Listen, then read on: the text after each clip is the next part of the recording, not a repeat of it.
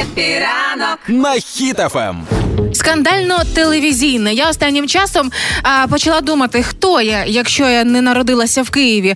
Рагулиця, а, ем, господи, селючка, кугутка, як ще називають людей, які з провінції. Це чого ти так вирішила? А, нещодавно стався скандал. е, Вийшов на екрани серіал Встигнути до 30. І одна з персонажів е, це Люба з Коломиї, дівчина, яка приїхала із Коломиї, значить, має мрію стати е, шеф-кухарем. Так. І е, говорить специфічним суржиком. І е, з'явилося в мережі допис у Фейсбуці дівчинки, яка з Коломиї, і яка написала, що, по-перше, у нас покутський діалект і ті слова, якими говорить персонаж, їх в принципі немає на нашій території.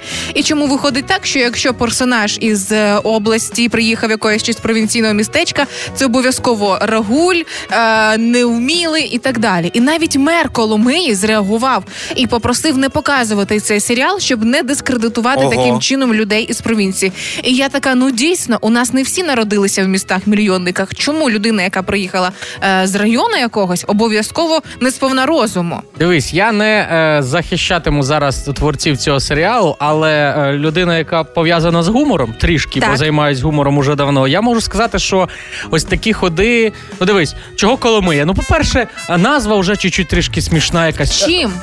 Нічим для авторів, які це придумують, типу, о, Коломия візьмемо. Ну можна ж було, наприклад, Житомир. Житомир не так смішно. Коломия, раз. По-друге, треба щось таке зробити, щоб сміялись. І, і вони починають видумувати ось ці всякі якісь слова, які вони не говорять.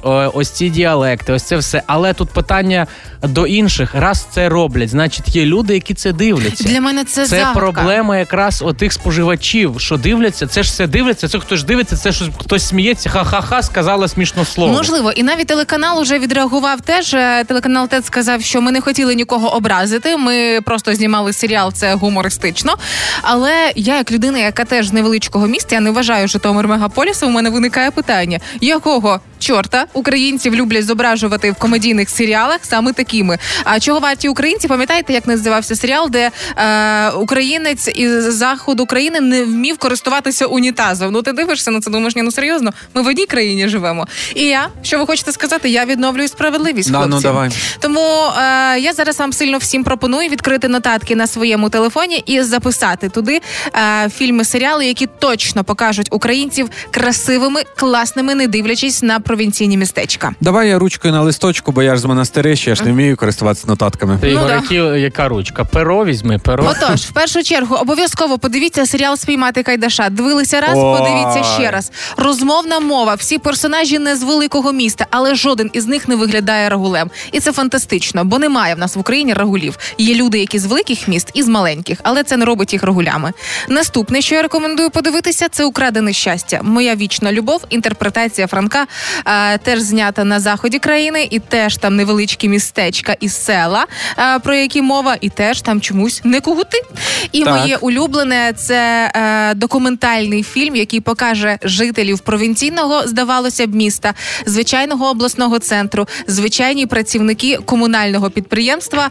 Фільм називається Івано-Франківськ теплокомуненерго. Співає Івано-Франківськ теплокомуненерго. Це коли е, взяли камеру і пішли знімати, як працюють ті дяді, які нам тепло в хати подають, е, ті чоловіки, які ремонтують обладнання. І ти дивишся на ці обличчя чоловіків 50+, і їхні руки по лікті в мазуті, і як вони соромляться камери. Ти розумієш, це чудові люди, але точно не ті рагулі, яких нам часто показують з екранів. Тому воно і зайшло тобі, що ти дивишся на реальних, на справжніх людей, і це дуже простий секрет е, і дуже проста порада, щоб поменше було таких фільмів, де висміють українців з їх говірку за діалекти і ще щось. Просто не треба це дивитись, і цього не будуть знімати. Ось і все. Просто поїдьте в маленькі містечка, ті, хто пишуть ці сценарії, подивіться, які освічені і класні люди там живуть. Потім будете новий знімати.